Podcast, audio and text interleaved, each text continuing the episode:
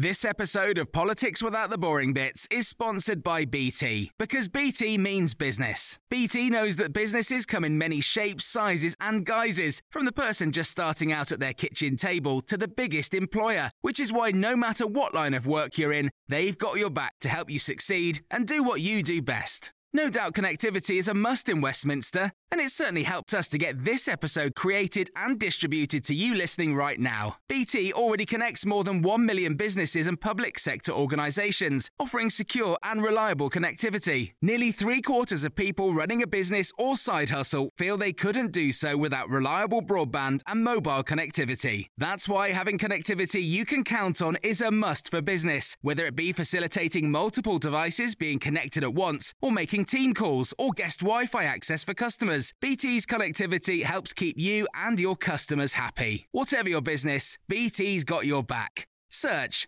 BT's got your back. This episode of Politics Without the Boring Bits is brought to you by Luton Rising, owners of London Luton Airport, the UK's most socially impactful airport. Find out more at lutonrising.org.uk. Quarantine, crisis, panic, unprecedented, deaths. This is the language of a lockdown. Hello, and welcome to the Red Box Politics podcast in the Times. I'm Matt Chorley. The way we report the coronavirus outbreak, the way we all discuss it, has changed dramatically in the last few weeks. But what effect is it having on the news and on us?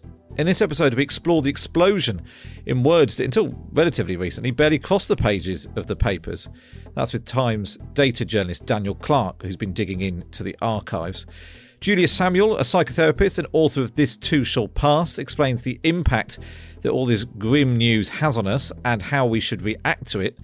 And no, it doesn't involve oversharing online. Plus, we've got Ian Brunskill, assistant editor of The Times, on the way the paper has recalibrated its language in an attempt to be more constructive. I'd love to hear from you as well about the words that you're using more of that you perhaps have never used before. Unmute, perhaps being one of them, or mute, depending on uh, whether or not you want to hear from the person you're video calling. Is it wine o'clock? Someone else suggested. Send us your suggestions, redbox at thetimes.co.uk or tweet us at timesredbox.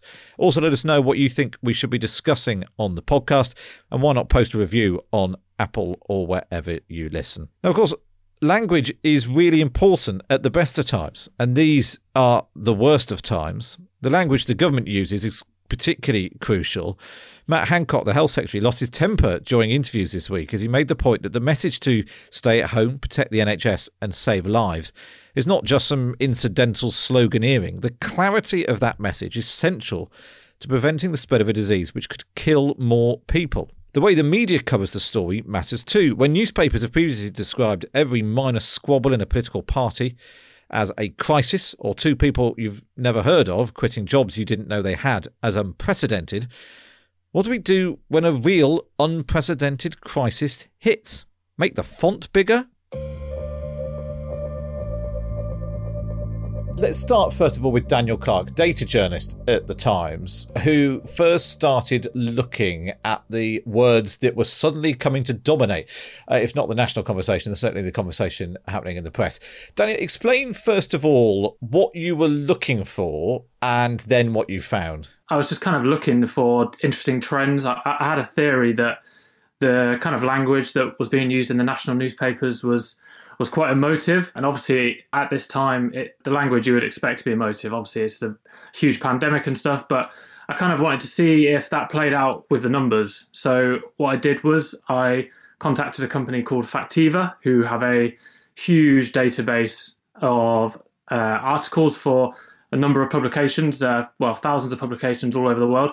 So, what I did was I looked at the UK national newspapers. I just started picking off a few phrases or terms that I thought would crop up more in, in recent times. So I started off looking at the, the government's kind of stay home, save lives, NHS phrase that they've been banding about recently. And the numbers were huge. It's split out into national newspaper articles containing these words or phrases. And I've got the numbers split out monthly. So things like stay home obviously has, has risen up to over 500 articles in the last month, where it was averaging nine or 10 before. A similar story for save lives and a similar story for the NHS. So after that, that got me thinking about other words and phrases. So I started looking at things like panic, isolated, uh, ramp up, unprecedented. I, I, saw a similar trend with all of those as well. Uh, for me, the NHS one was the most striking because that is obviously a phrase which appears an awful lot, and it's gone from one or two thousand mentions a month to over five thousand. Yeah, I thought that was interesting as well. And you can actually see in the charts, you can see the little bumps that happen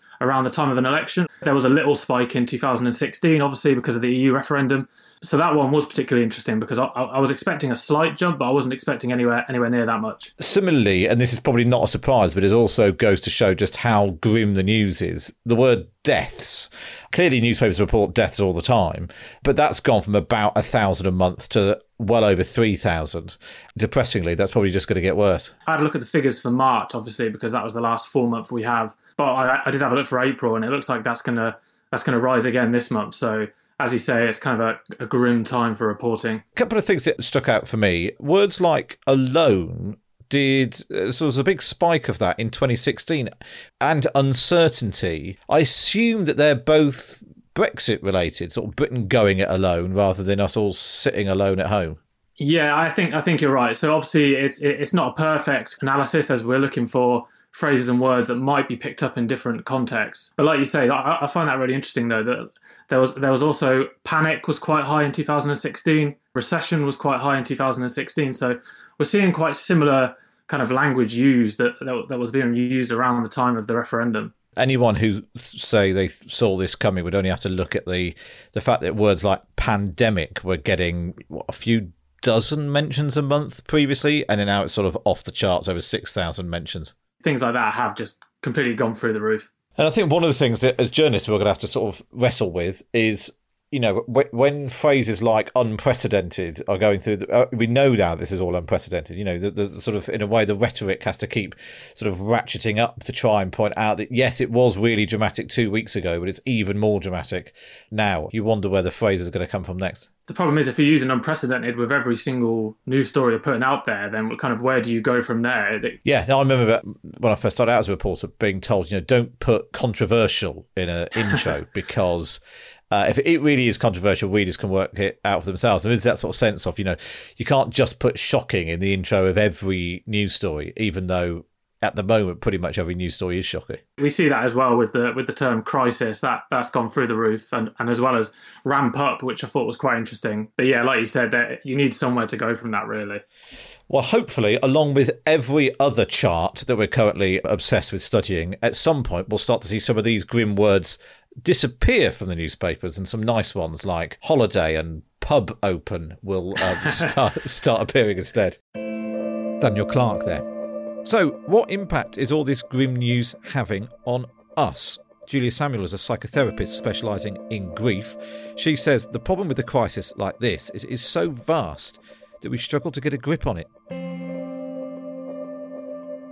We try and curate and have control and make meaning of any of the situations that we face. And we do that by storytelling, by using a narrative. Sometimes can give us a full sense of control, and sometimes it can actually give us an understanding and an agency that's very useful because otherwise it's sort of the story is sort of just lots of feelings and words in our body that we don't know what to do with. So it's an incredibly important part of being human, which I'm sure you know sort of far better than me because it's your job. um, and obviously, the language we use is imbued with huge amounts of emotion. So our mind and body are completely interconnected. So every thought that you have has a physiological component that affects you, and then every feeling that you have gives rise to a thought. So the two affect each other.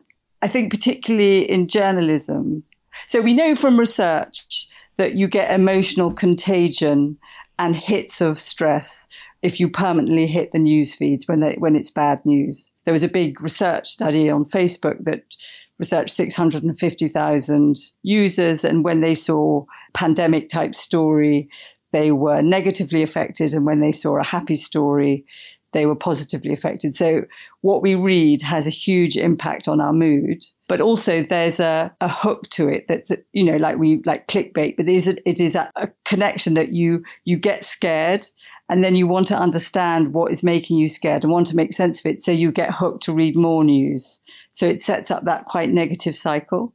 On the one hand, the thing that the pandemic is forcing us to do is face a reality which has always been there, which is that we're mortal, you know, that we're going to die, and that we use lots of words to disguise death, like passed away or lost. And so by using the death word, from my point of view, is useful because we're being forced to re- face a reality that we kind of have a magical thinking. If I don't think about it, if I don't talk about it, it isn't going to happen to me. And actually, I think people are having conversations now about death, about advanced decision making and what they want if they died, which I think they should have been having years ago, because I think an examined death is as important as an examined life, because we're much less frightened if we have faced those things. And I suppose because everyone is in that position at the moment of being sort of gripped by this. It's, this is a totally shared experience. So people are having those conversations about death now that they probably have never done from my, my perspective, not from not that you want to kind of false goods out of bads, but I think they're important conversations to be having, and I think they enable you to navigate and manage the complexity of living with much more agency and confidence because I think what you don't face and what you don't think about is much more frightening and does you more harm.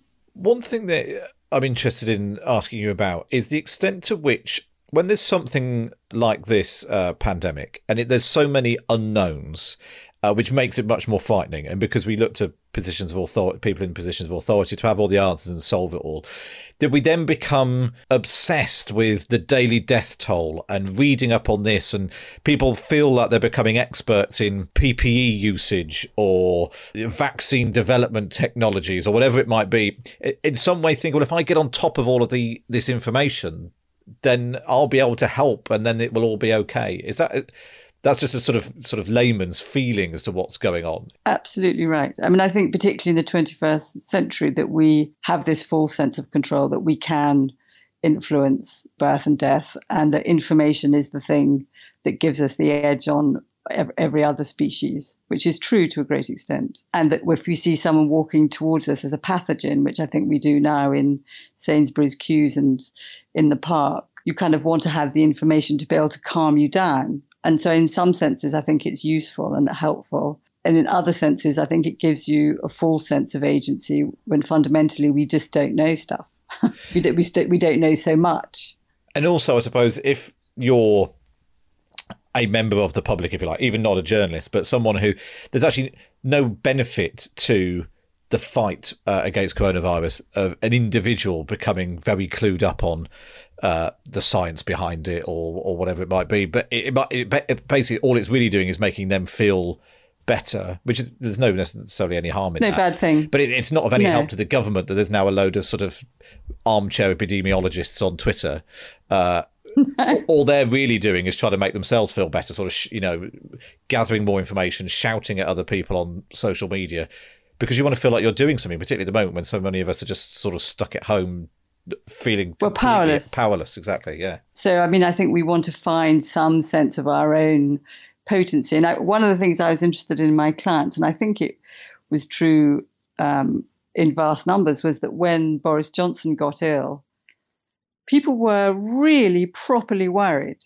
It's like almost like your father is ill. Do you know that if your leader is ill, and you know, lots of my clients had sleepless nights. Lots of people were kind of checking news feeds all the time, and then the relief they felt that he didn't die, that he came out of hospital, and the fear that surged when they learned that he actually had a 50-50 chance of survival was fascinating, I thought, as a when we think we're in charge of our own lives, but actually we've invested a huge amount of trust in the government to lead us. And they are in charge in a way that I don't think we've let them be in charge probably for decades. And, and I suppose so often with politics, none of this sort of covering it is everyone thinks, oh, I could do a better job than that. Oh, you know, if only they get out of the way. And this is true of basically it's true of every politician. It's true of quite a lot of journalists as well. And actually, suddenly being confronted with an unsolvable thing where there are only bad options and outcomes. Yeah. Uh, uh, you you sort of invest. You think, well, you really hope that the grown ups know what they're doing in this situation, and then it turns, yeah, when when you're right, when the father figure is is unavailable for the fight, then then it sort of really hit people. The, the other thing that I'm interested about is use of language and promiscuous honesty about what you're feeling, sort of saying it out in the world in the thinking that this is in some way going to release you to be more powerful or be acknowledged.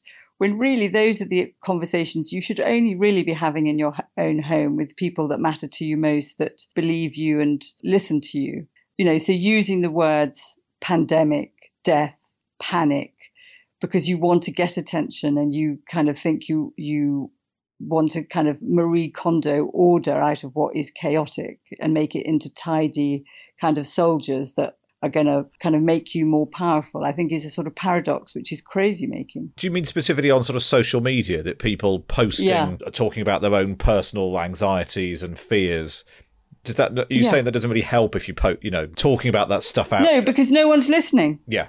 the point of using language and expression expressing your fears is that you you put them out there so somebody receives them, makes sense of them, acknowledges what you feel, says it back to you so you feel calmer. So you feel, oh, right, I'm heard. Now I can make sense of it. Now I don't have to shout. Now I can kind of go a next step in what I'm thinking and feeling by just spewing it out and using those very igniting words, it just incites your own fear more because no one or cares or gives a shit, basically. and actually, quite often, what you might end up getting is a load of other people saying, "Oh, you're totally right to be frightened. This is awful. You know, God knows how we're going to yeah. get out of this." Or that you're an absolute half-wit idiot you're wrong. Get back in your baskets. I mean, you're you're, you're not going to get your need met. And what about? Because I know you've done a lot of work in sort of paediatrics and, and, children. How should we be discussing? Do we need to discuss it? I mean, children are sort of aware of what is going on, and they're sort of you know, if nothing else, they're slightly confused about why their parents are at home all day and why they're not at school. but do we need to be discussing things with children? Should we be careful about how we discuss things in front of children? I think the language we use really matters with children because they have a lot of magical thinking like we do as adults. But I think children need the same truth as adults, but in age appropriate language, because they will have had heard half, you know, it's all anyone's talking about. So they will have heard all the conversations. If they're teenagers, of course, they're on social media anyway. So that we need to give them the information. And well, first of all, I think you check what they've understood, what sense do they make of it, and what are their worries. And then you tell them honestly and respond to those and you, uh, that's for all ages you know for even very young children because they pick it up from your your body language and they know something's going on.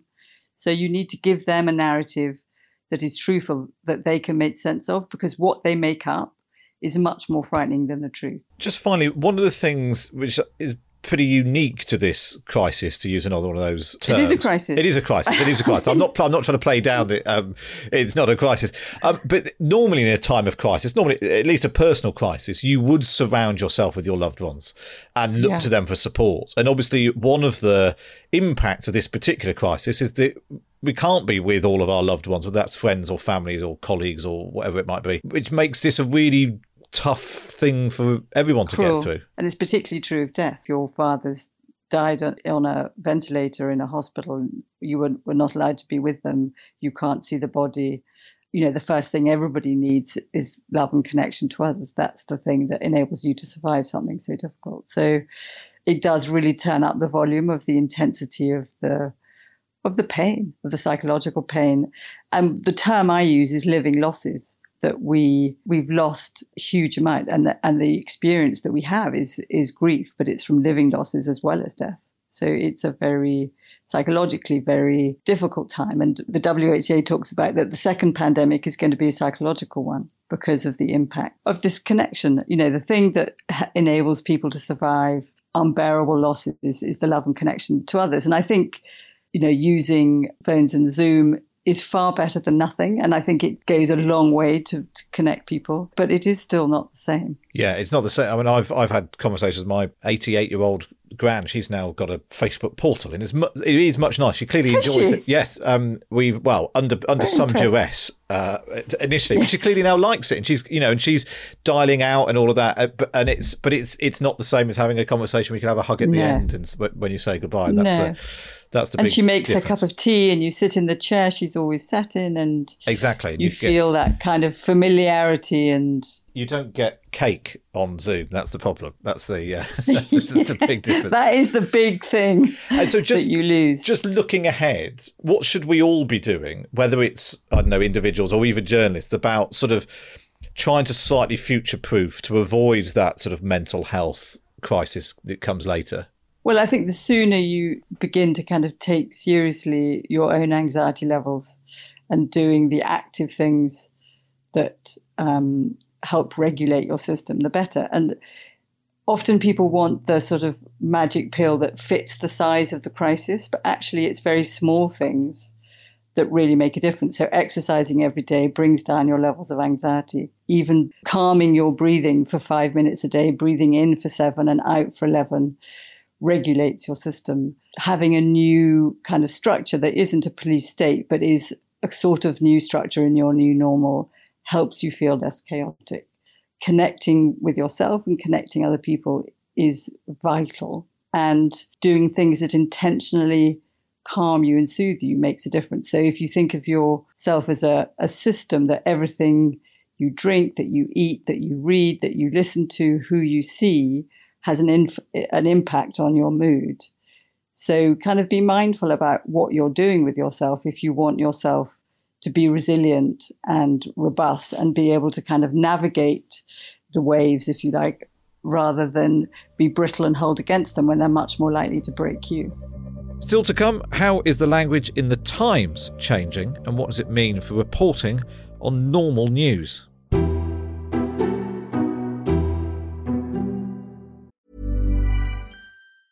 Hey, I'm Ryan Reynolds. Recently, I asked Mint Mobile's legal team if big wireless companies are allowed to raise prices due to inflation. They said yes. And then when I asked if raising prices technically violates those onerous two year contracts, they said, What the f are you talking about, you insane Hollywood ass? F- So to recap, we're cutting the price of Mint Unlimited from $30 a month to just $15 a month. Give it a try at mintmobile.com slash switch. $45 upfront for three months plus taxes and fees. Promo rate for new customers for limited time. Unlimited more than 40 gigabytes per month. Slows. Full terms at mintmobile.com.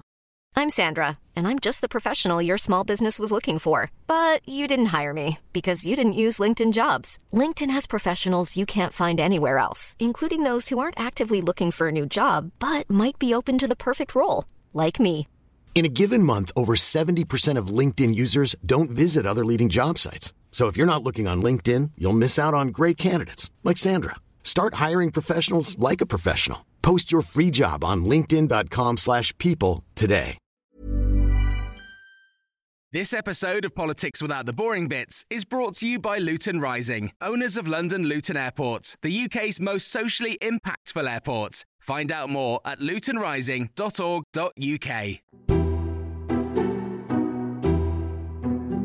It's a strange time to be a journalist right now. Normally, it's a very personable trade, chatting to contacts and colleagues, uh, not least if you're a political journalist, when you basically spend all day loitering in corners, uh, hoping to gossip with people who shouldn't be gossiping with you. Uh, now, though, there's just a handful of people in the news building in London producing the Times, uh, while most reporters work from home, trying to find the words to carefully describe the indescribable. So I'm joined now by Ian Brunskill, the assistant editor of the Times, uh, and I have to say, Ian, you're the guardian of language and the s- famous Times style guide. You email us every week telling us to stop using cliches and be careful with numbers. Uh, but the problem with this extraordinary story is there are an awful lot of cliches and an awful lot of numbers. I mean, I think on the on the numbers, we, we've in fact been doing doing quite well. I'd say we've not been getting them significantly wrong. We've also, I think, been taking care about how we present them. That we've not been looking for the worst number every day. We've not been finding taking every rise in the daily death toll as a as a terrifying new spike and every slight fall in it as a glimmer of hope, which is certainly what some people have been doing. And I think all that does is it disorientates readers. What, what I think we can do here if we're reporting is, is try to give context, try to put numbers into, into proper context and so on, not just to use them as headlines. You can headline a piece that, I don't know, one in five people is will die of whatever, or you can headline it on the fact that four or four in five people will survive. I mean, it's, that sort of thinking that I hope we're doing. Do you think that not just the Times, but all newspapers and reporting has had to find a new vocabulary when I mean, the word unprecedented is one of the ones which has sort of gone through the roof in terms of usage, but everything is unprecedented. But we used to describe, you know, two ministers that no one's heard of resigning as unprecedented, yeah. which, which now sort of pales into comparison.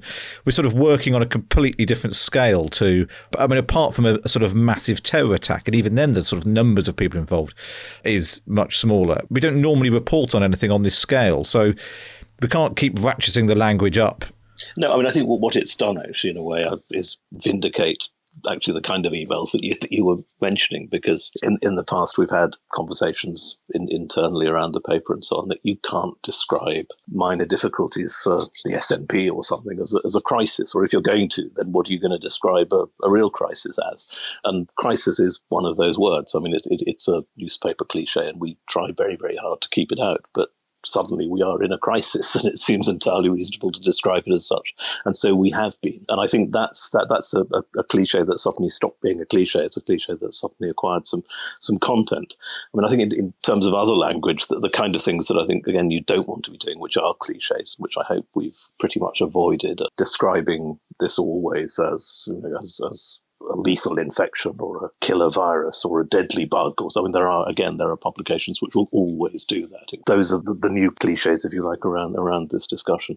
Um, we've also, I think, learnt lots of lots of strange new words that we we now quite happily bandy about, like furlough and lockdown and proning and all of these things that that suddenly become concepts that, that we understand. Had they appeared in the past, I think we might have tried to to ban them as jargon, but they're just the terms in which the conversation's being conducted. And one of the key thing in the the Times style guide, which which we all try to follow, is that the Times must use the language of its readers, and that's what we're doing in talking about about, about these slightly strange new things that suddenly are, are quite familiar to everybody. How do you think papers can avoid? You always need to sort of report it properly, but rather than just talking about the doom and gloom, I know one of the things the Times is trying to do is more constructive news, which is a sort of slightly cheesy sort of name for it. But just explain what, what constructive news is, tries to do. I, mean, I think it's it's important that, that people grasp what, what what it isn't. It's not the kind of thing that the newsreader Martyn Lewis famously wanted, uh, which was essentially just more cheerful stories. Really, I mean, that tends to translate into into happy stories about kittens and things. It's, it's not it, it's not that. You're right. The description constructive news is, is is a bit cheesy the alternative, I'm not sure it's much better, that, that people use sometimes is solutions based journalism. Um, and it's, I, think, probably isn't better. I think, your, I think your, your, response just made that clear. I, I, think I knew that even as I said it. I think I knew that. It's, it sounds um, like one of the things what, you get in private eye, sort of solutions based solutions. Exactly. But it, I think that's what the BBC likes to refer to it as, for instance, solutions based journalism. But I mean, what it, all it really means is that you look at simply in reporting things that, that do balance that um, that kind of gloom. We've concentrated on proning and, and you know, a process that appears to be having some success in dealing with this. You've got the chap, the hundred year old, doing his fundraising and so on. We launched our own charity appeal element of this. So you, are giving readers the, the, sense that something can be done about this, that it's not all just hopeless. I think local papers actually have done quite a good job on this. I do some work with with um, trainees at a place called News Associates in, in, in Twickenham, and, and, the students there produce uh, an edition of a effectively a local newspaper, a digital local newspaper called Southwest Londoner. And the last edition of that was full of essentially what was constructive news. They'd all got out into the community and they'd found greengrocers who were operating delivery services and libraries that were finding a, a way of providing library services to people who couldn't visit the library by creating virtual sort of reading groups and so on. I mean, they were just interesting little bits of initiative. And I think it's, it's to make sure that you, you do report things like that while also giving the bigger picture and you know, making quite clear that the bigger picture may, may, may be bad. It's not a matter of, of, of trying to obscure that or to say of, of offering false positives, as it were, false hopes. Just finally, how do you think the way that newspapers report less significant events in future, as and when this passes. And I mean, Lord knows when this won't be the front page story of every newspaper. But do you think this will change the way that we approach news? That the, the, language that we use will will be different, or we just fall back into our old ways? I, I, I, suspect there may be a certain amount of falling back goes on. I think politics has been slightly depersonalised. I think through this, we're much happier talking about policy and about the NHS and so on. And while there are bits of personalisation about whose fault it is and who's telling the truth and who's not and who's falling out with whom and so on, there's been rather less of that, I think. And I think one senses perhaps slightly less public appetite for that as well, just because people are more worried about what happens. But I think at the end of it, there will be a, an inquiry or whatever, but we'll be holding people to account, I think, for the the failings that there have been in this and so on, and for the decisions that were taken that were wrong and so on. I think so. In that sense, I think we'll revert to something that feels much more like political journalism as, as we recognise it. One, one thing that I hope we've managed to do during this is I think that we, we've done one of the more useful things we've done has been to be a bit more analytical, not just to re- report every every sort of twist and turn of this, but to actually step back and do quite quite big thinking pieces about either about how the virus works or about how it's being tackled what the world's going to look like geopolitically after this, which Catherine Philp did. I think it may be that we, we do a bit more of that and a bit less feeling that you have to grab hold of every development and, and, and get it into the paper in the way that there hasn't been a lot of point in doing it. It's, it's drawn some useful editing lessons, I think, in just how you approach big stories, whether it'll change what happens when there's no news um, and you still have to fill the paper. That will be the question. Oh, for a time when there was no news. Uh, Ian Brunskill, thanks very much. Well, that's all we've got time for for this episode. Do stay in touch with us. Email redbox at thetimes.co.uk. Don't forget to subscribe to the podcast on Apple, Spotify, Acast, or wherever you listen so you don't miss any future episodes. And you can sign up to my morning email trying to make sense on what on earth is going on. Just go to thetimes.co.uk forward slash redbox. But for now, from me, Matt Chorley, it's goodbye.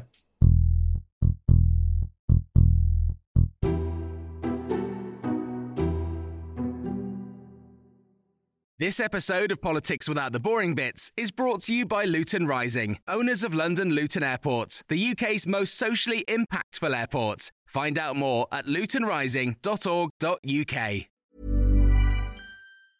Even when we're on a budget, we still deserve nice things. Quince is a place to scoop up stunning high end goods for 50 to 80% less than similar brands. They have buttery soft cashmere sweaters starting at $50 luxurious Italian leather bags, and so much more. Plus, Quince only works with factories that use safe, ethical, and responsible manufacturing. Get the high-end goods you'll love without the high price tag with Quince. Go to quince.com/style for free shipping and 365-day returns.